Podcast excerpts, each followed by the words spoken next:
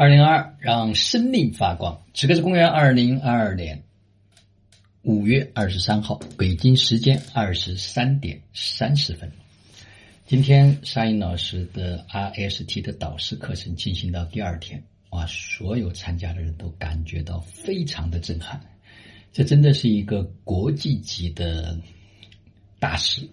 因为他把三十年来自己教学。演讲的经验浓缩在这个课程里面，几乎有一个非常具体的一步一步一步一步怎么去落实。因为过去大家一直在听他讲真相，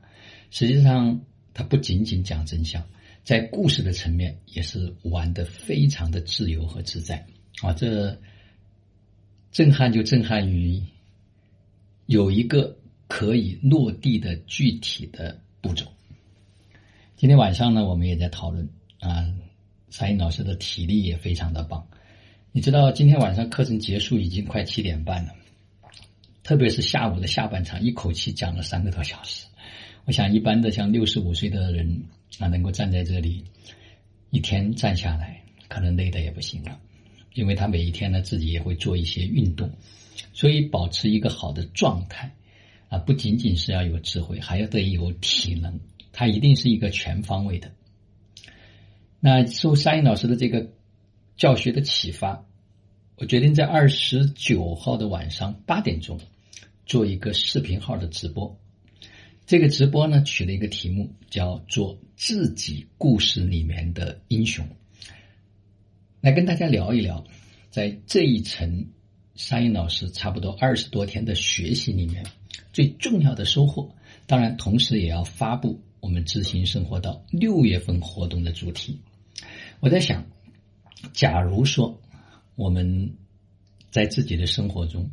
过得还不是那么如意，假如说我们还没有成为自己故事中的主角，没有成为故事中的英雄，不妨二十九号晚上我们一起来聊一聊，看看有没有一条可行的路径，能够让我们。做回自己世界里面的英雄，这是一个非常有趣的话题。我知道可能不太容易讲，但是我试着能跟大家去聊一聊。无论是在生活中间有事业发展、经济方面的问题，还是在关系上面有一些需要去调整的，还是健康出了问题，那任何一个方面只要不平衡，只要不完整。你都无法做真正的英雄，所以如何能够取得一个平衡的人生的发展，这也是沙鹰老师在课程中间多次强调的。他以他的生活方式